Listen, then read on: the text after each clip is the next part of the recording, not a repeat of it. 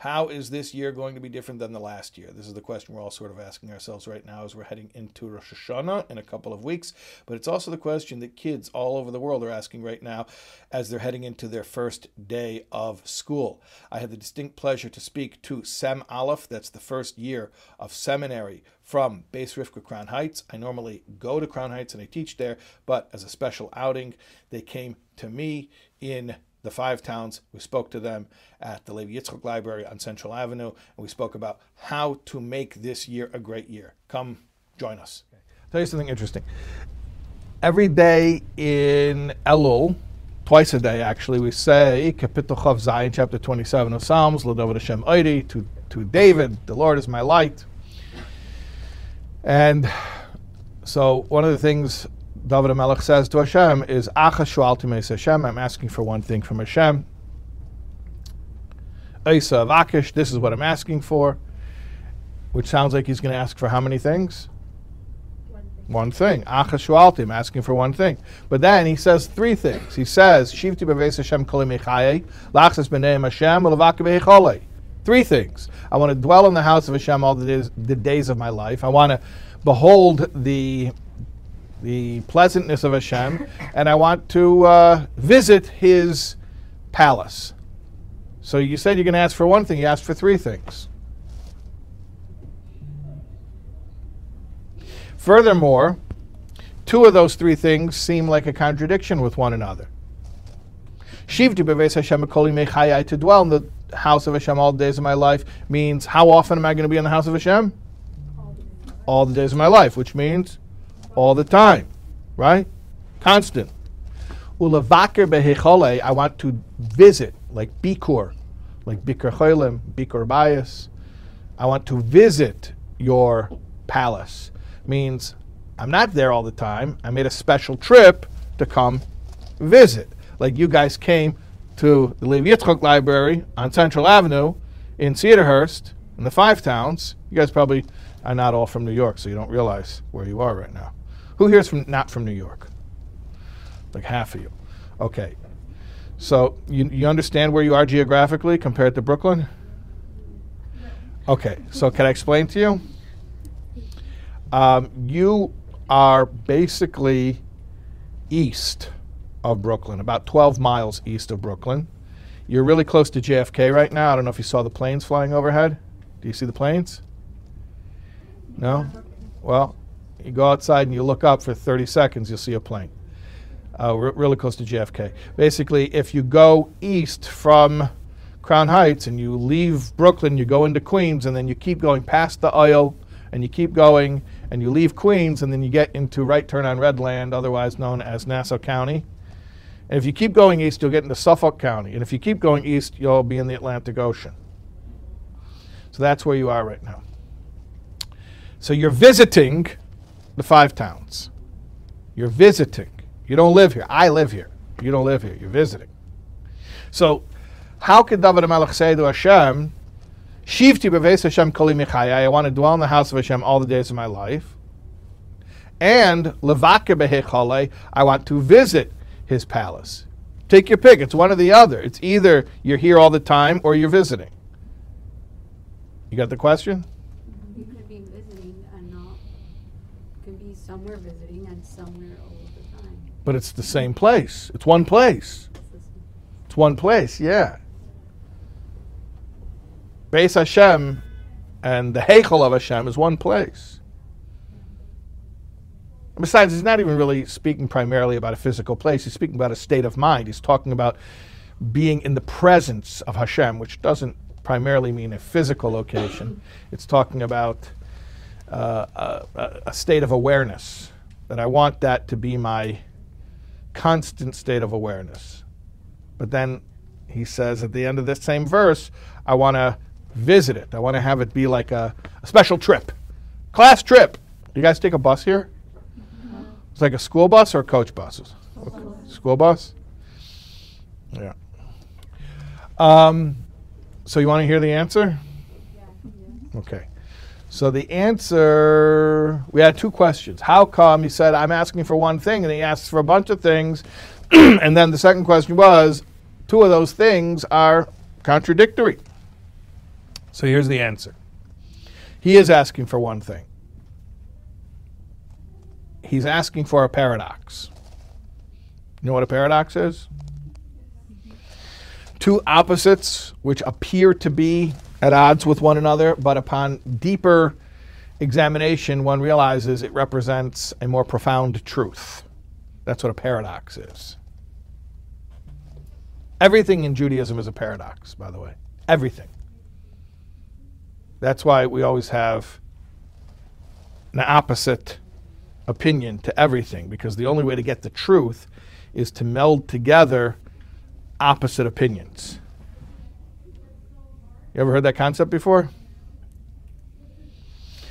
Like um, Torah was given in the third month because the entire idea of Torah is the idea of threes.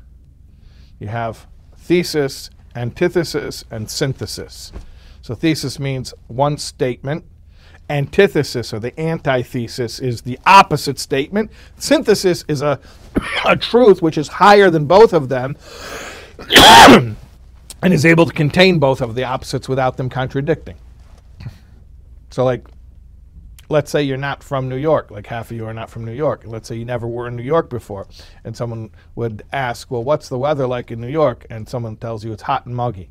And then you ask somebody else, No, no, no, I was there. It's freezing cold, it's snowy. How can they both be right? One visited in August, one visited in January. And the real truth is the bigger truth, which includes both of those opposites, which is well, New York's in a temperate zone, and there are seasons, and in August it's hot and muggy, and in January it's snowy and cold. So everything in Torah is a paradox, where you have a bigger view that is big enough to contain within it opposites. And if it's not a paradox, we didn't get to the to the depth yet. The Megala Amukes says that Moshe, like Moses, the lawgiver, Moshe Kibel Tatum Sinai, Moses received the Torah at Sinai. He says Moshe's Rosh is an acronym for Machlekes Shammai Hillel, the disputes of Shammai and Hillel. That the disputes of Shammai and Hillel, it's not a bug, it's a feature.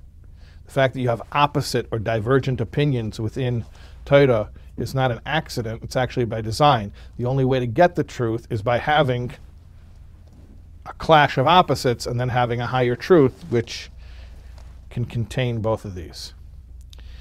So, uh, paradox. What's the paradox? Here's the paradox I want my cake and eat it too. You ever heard that expression before?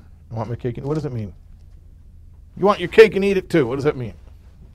Like you want to have both sides of it. You. Like, you want to have everything that you could have, but like you can't really have both sides of everything. It's not possible. You- Having my cake means I want to be able to like look at my cake and it's like perfectly intact. But eating it means I can't look at it anymore because I ate it. So which one do you want? Would you like to have it, meaning I, I have a cake? Or would you like to eat the cake? Or it's like, would you like to have a million dollars or spend a million dollars? No, no, I want to spend it, but I don't want to lose it. I want to have it, but if you have it, then you can't spend it. Okay, so I want to spend it, but I still want to have it. Jackie Mason said, I have enough money to live on for the rest of my life if I don't buy anything. He said it funnier than I did. Okay. I have enough money to live on for the rest of my life if I don't buy anything. Oh, I'll, I'll have enough money if I die tomorrow. Oh, if I die tomorrow, is that what I said? I have enough money to live on for the rest of my life if I die tomorrow. I say good? he passed away already. Kind of takes the humor out of that. Or maybe makes it, yeah, like dark humor. Okay. okay. You know any other Jackie Mason jokes? No, Just that one? I didn't know it was a Jackie Mason. joke. Oh, you didn't know it was a Jackie Mason joke? Yeah. Okay. Is it less funny now that you know the Jackie Mason joke? I don't know who Jackie Mason is. Oh, he died. Okay, so Olav Shalom. what is David Melech asking for? He's saying, I want a paradox. I want my cake and eat it too. I want Shifti Beves Hashem Kol I want to constantly be immersed in holiness.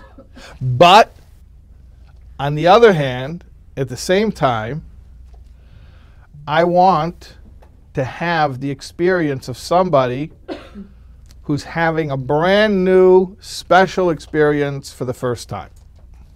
Like being an FFB and a BT. I want to be a FFB and a BT at the same time. Right. That's right. That's right. Very good. So I want this to be something I'm doing constantly. I'm used to this. I'm good at this. This is my regular routine, my regular rhythm. And I want it to be totally brand new like, wow, this is amazing. Take a picture of me. so that explains what it means. Achashualtim asking for one thing, because he's not asking for multiple things. Asking for one paradox. The experience of constant newness. That's a paradox. Constant newness. How can it be constant and be new? But that's what he wants. so in Elul, Elul is the last month of the year, the 12th month of the year, we're going into a new year. But how many times have you gone into a new year? Every year. Pretty much, right? How often is a new year? Pretty much every year. Yeah? Chassidus says that Shana, the word Shana, which means year, like Rosh Hashanah, is has two etymologies. One is shinoi, which means a change, because a year represents change. You go through all the seasons, you go through a cycle. It's a year of growth. Growth means change, change over time. But Shana is also from the word uh, which means second, or mishneh, which means doubling, repetition, because it's a cycle. You come to Rosh Hashanah again, you come to Yom Kippur again, you come to Sukkot again, you come to Hanukkah again, you go through a whole year again. I've, I've done this before. So, which is it? Is it change or is it repetition? Can't, you can't have change and repetition. How can it be change and repetition? If it's change, then it's brand new. You never did it before. If it's repetition, then it's not change. You're doing the same thing you already did. But shana means both shani and shinui. Repeating and changing. Repeating and change. How do you repeat and change? So you know what the explanation is? That there are various different um, dimensions. It's not just a flat plane. It's three dimensional. So you imagine somebody who goes like this, takes a trip like this, so clearly there was change, right? He started here and he ended up here. Or somebody who goes like this. He starts on the bottom and he goes up. but imagine you combine those two dimensions, this and this, and a person's going like this, like a spiral staircase. So as he's going up, he's coming back around to the same point that he was at before.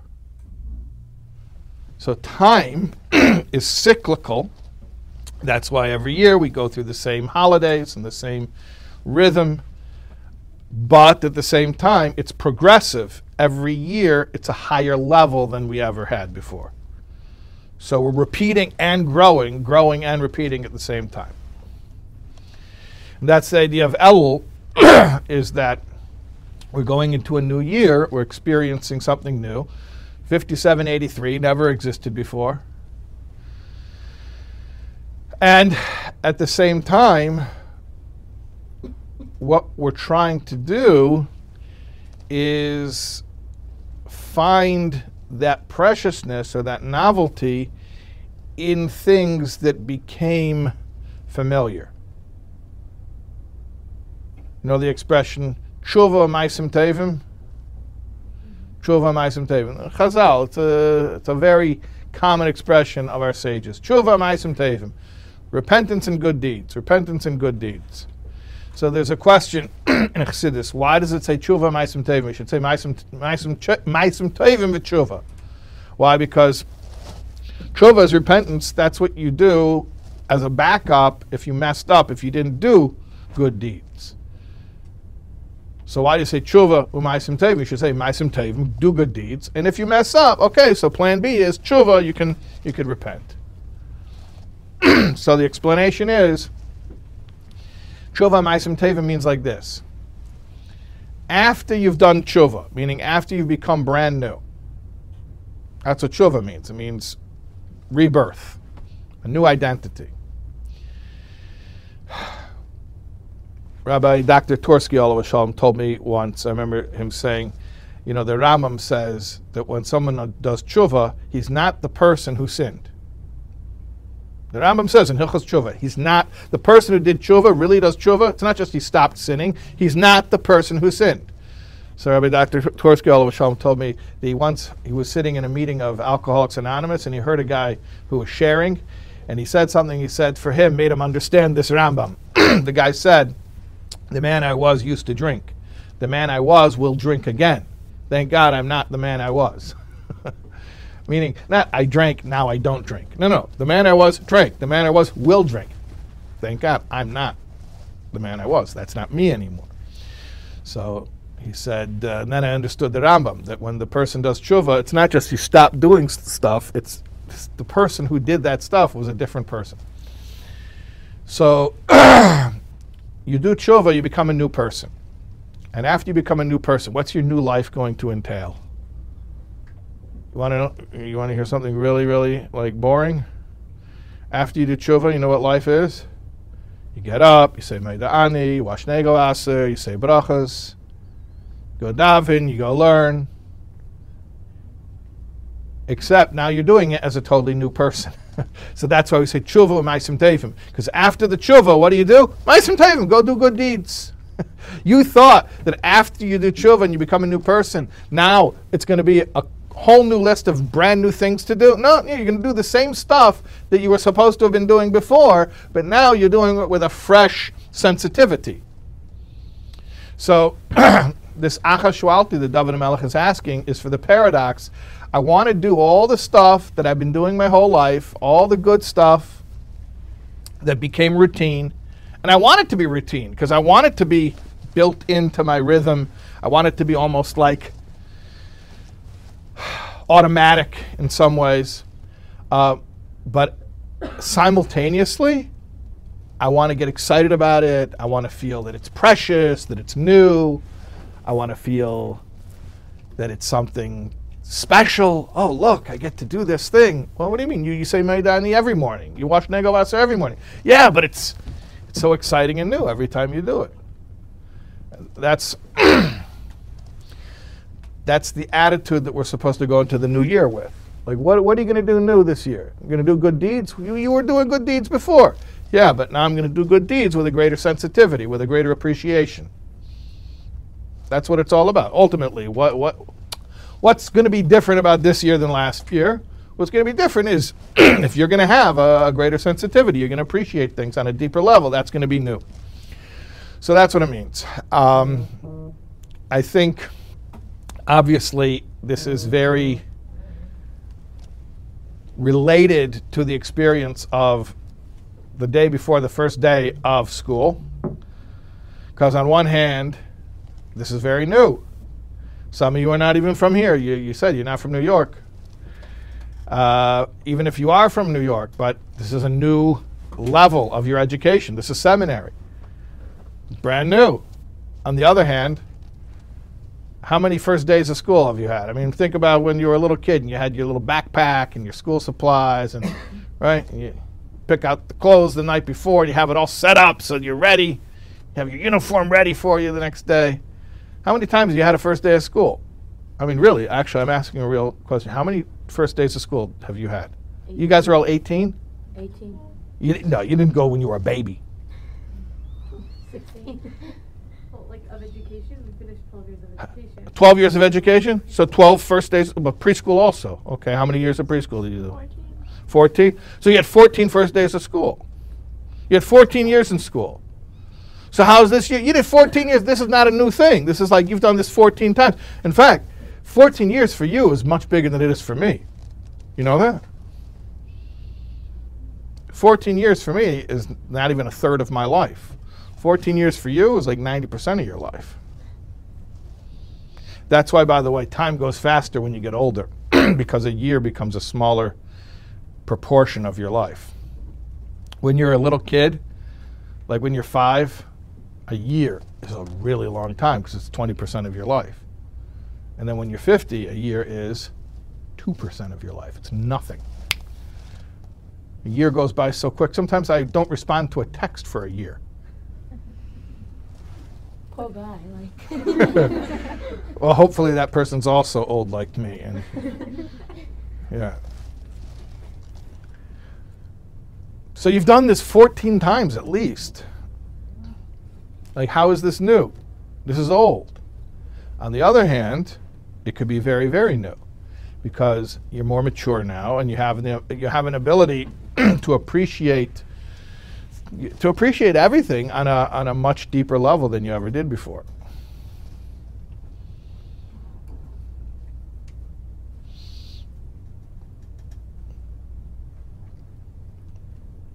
You guys excited? Guys, get excited. It's gonna be great. That's the camp spirit. Did you hear the mushal of Melech Basada? Yeah, you heard about it? Because you guys are good Lubavitchers. You all know the Melech Basada, the king in the field. And you know that's a metaphor, right? What's it a metaphor for? What does it explain? There was a king in the field, the people could approach him. When he goes to the palace, he's harder to get to, but if he's in the field, you can go walk out to him. What's that a metaphor to explain? Uh, like we can access Hashem. Huh? Like the way we could relate to Hashem Oh. in the month of El. Oh, okay. So it, it, it explains how to relate to Hashem in the month of Elul as opposed to, well, m- more specifically, Tishrei, the high holidays. So the field is like what time of year? Elul. And the palace where the king goes after the field is like Tishrei. It's like Rosh Hashanah and Yom Kippur. That's what the metaphor is. Uh, who, whose metaphor is that? Where does that come from? what? Who made that up? The Alter Rebbe, very good. The Alter Rebbe, the Balatanya, we call him out here in Five Towns. Yeah. yeah. Um, you know what the Rebbe said? The Rebbe took that metaphor and brought it down even more for kids. So the Rebbe said that the field is like camp and the palace is like school. That it's easier to get excited about Yiddishkeit in camp than it is to get excited about Yiddishkeit in school. So therefore, if you greet the king when he's in the field, then you're already going to have your connection with him when he goes into the palace. If you get excited about Hashem when you're in camp, right? When you come back from camp and you're all on fire and you're doing chitas and everything. Remember camp when you come back, you're all excited, and then it lasts for like two weeks. You know what I'm talking about? But the point is, it shouldn't last for two weeks. It should last all year until the next year of camp. So what's the idea there? The idea is to get excited now so that when things become routine, when they become regular, you'll still be able to appreciate them. So this is like this is almost like camp. I would call this because it's not the first day of school, so this is still part of camp. This is more I would call this right here the last day of camp as opposed to pre the first day of school. Because the idea here is to get excited so that when we go into our normal routine, we'll still be inspired. I don't know. What, what do you guys think of this?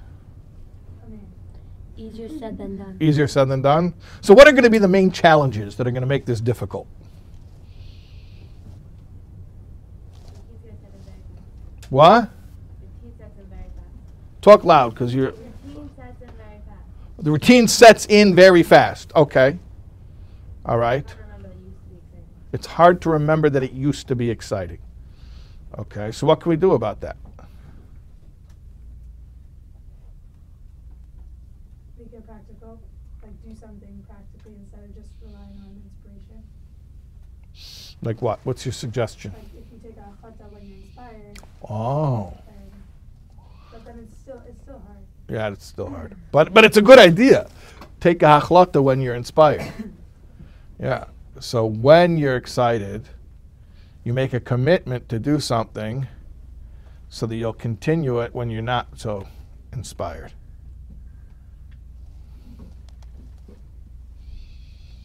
Yeah, that's a great idea. Okay, let's let's do it. What commitment can we make for the year? Are we excited right now? All right. All right. What what. What commitment can we make? You guys want to make a commitment?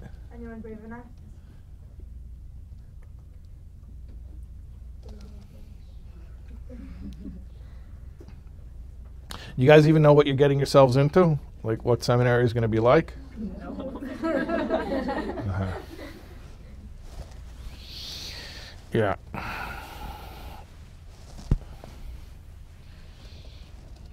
What are you doing after this? You guys ate yet? When are you when are you eating? While we're While shop. we shop. While you shop? Okay. There's a pizza place like a few down, a few doors down. There's a lot of places, you, or you can go like a fancy place. Yeah, there's a lot of, a lot of uh, options here on Central Avenue. Tell you where you can be. It's easier to say where you can. Yeah, but I'm being recorded, so.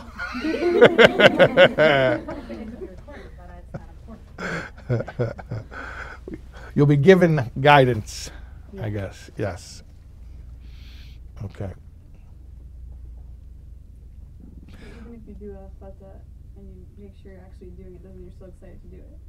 Right, the achlata becomes routine also. Then you have to make another one. Like the optimal, that it becomes routine and not that it, Great, Kind good point. yeah, like we hope. Yeah, well, I guess the question is like this. You know, you know, David Melech says, uh, well, we quoted him before, Achashualti, but something else that David Melech says. Tell me where he says this. Tell me what kapitel this is. David Melech says, Kain ba kodesh chazisicha. What kapitel is that? Is it a Let's kapitel nun hey. Sati? Good guess, but it's not. But Nun Hey is part of a Shalom. So that's also a good one. It's a Chassidish one. Nafshi. Samach Gimel. Very good. That's a camp spirit. Now we're getting excited. Okay. Yes. So we all know, the, obviously, the famous Nigun, the Rebbe's Nigun, Somalucha Nafshi. There's a teaching from the Baal Shem Tov about that, uh, about that pasuk. He says that the word Cain can also mean halavai, meaning you could translate the word Cain as yes or indeed, or you could translate it as if only. Cain ba kodesh chazisicha.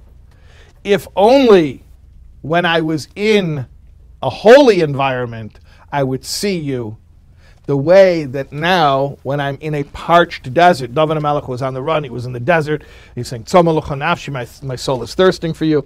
So he's saying, "Be'eretz Oyef, when I'm in a parched desert land, I have this incredible yearning for you, Hashem. If only I would have had that same feeling when the holy experiences were were so available to me. So this is like the the famous paradox of you don't appreciate what you've got until you lost it. which in Tanya, tell me which Perek Tanya this is. He says um, that the reason that Zdainis Nasale Kazachius, if you do Tshuva Ma'ava, that your sins become merits if you do Teshuvah out of love, is because, he explains it over there. Tell me which chapter of Tanya this is. He explains that when you do tshuva from love, you look at those moments where you made yourself, God forbid, estranged from Hashem and, and separate from Hashem, and they make you so thirsty, they make you so uh, desperate for connection, and you realize if I had never, you know, you're not allowed to do this on purpose, but after the fact, if I had never experienced that spiritual darkness, I would never be as motivated and as sensitive and as careful and as vigilant as I am today. So, Zedonos naasu lo k'zechuyos, because those spiritual failures actually ended up making you more spiritually sensitive. But then the question is, well, how come I can just, why can't they just skip that whole thing and just be spiritually sensitive without going through moral failings? You could. You could. That's such good news. You could. You're right. You could. And that's why we're talking about this. Because, of course, you can mess up and then experience that really yucky feeling of being spiritually distant and then picking yourself up and saying, I'll never let that happen again, and I'm going to be so careful, and I'm going to really cherish my connection to Hashem. And that's beautiful. That's beautiful. It's called tshuva. It's beautiful. But the truth is, you could do the tshuva without the Aveiros. You could skip the whole Aveira thing. You can cherish something that you've lost without losing it.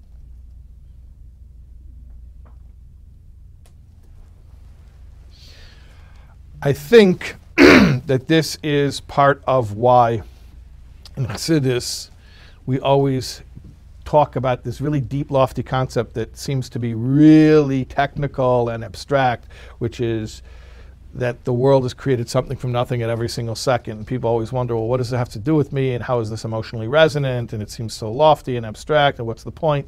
But here's the deal when you realize how tenuous everything is, when you realize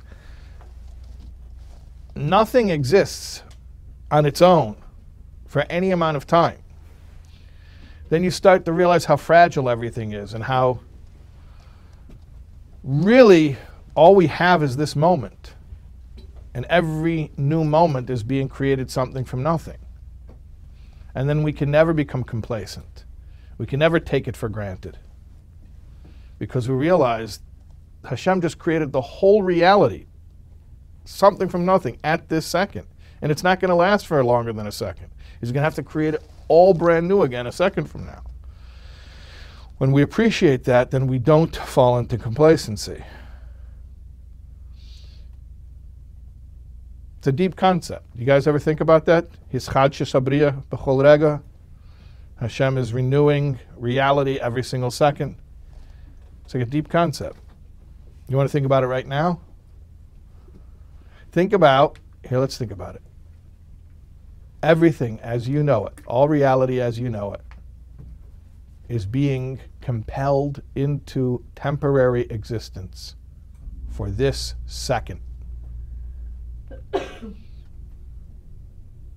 kind of makes you feel like everything is new, because it is.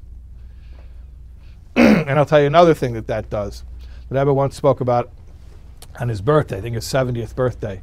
When people get old, they say they can't change. And the Rebbe said, that's absurd to say just because you're old, you can't change. Because every single second we're new. so the fact that you've had 14 first days of school is irrelevant. This second is brand new.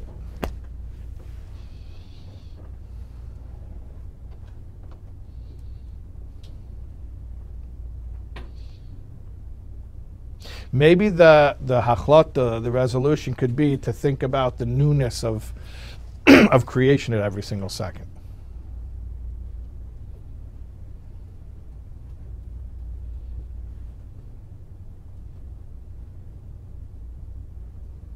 Maybe we could think about once a day, just once a day, that everything is being created brand new.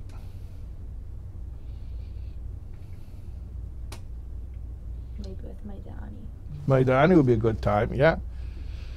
Modeh Ani, why do we thank Hashem for our soul in the morning? The truth is, we should thank Him every single second. Everything's brand new every single second. But it explains because subjectively, we can appreciate it more when it's a new day. The truth is, it's the same thing every single second. But for us, subjectively, we appreciate it more when it's a new day. And it gives us an opportunity to sort of feel that gratitude. So that would be a great idea. First thought of the day when you are thankful is you're thankful for existence itself, for a brand new existence.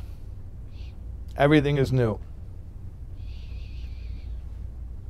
And then furthermore, I'll give you another this is this is just for free. I'll throw this in with no extra charge. Throughout the day, let's say you're having some difficulties, whatever they may be, you could start your day all over at any point you wish. At any point in your day, you could say, it's a brand new universe this moment, because it is.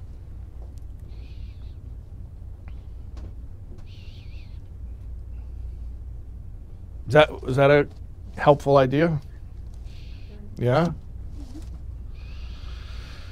What else? You guys probably want to go shopping and eating and, yeah? Yeah, we're good? Anything else? Okay, I'll see you guys in seminary. All right, okay.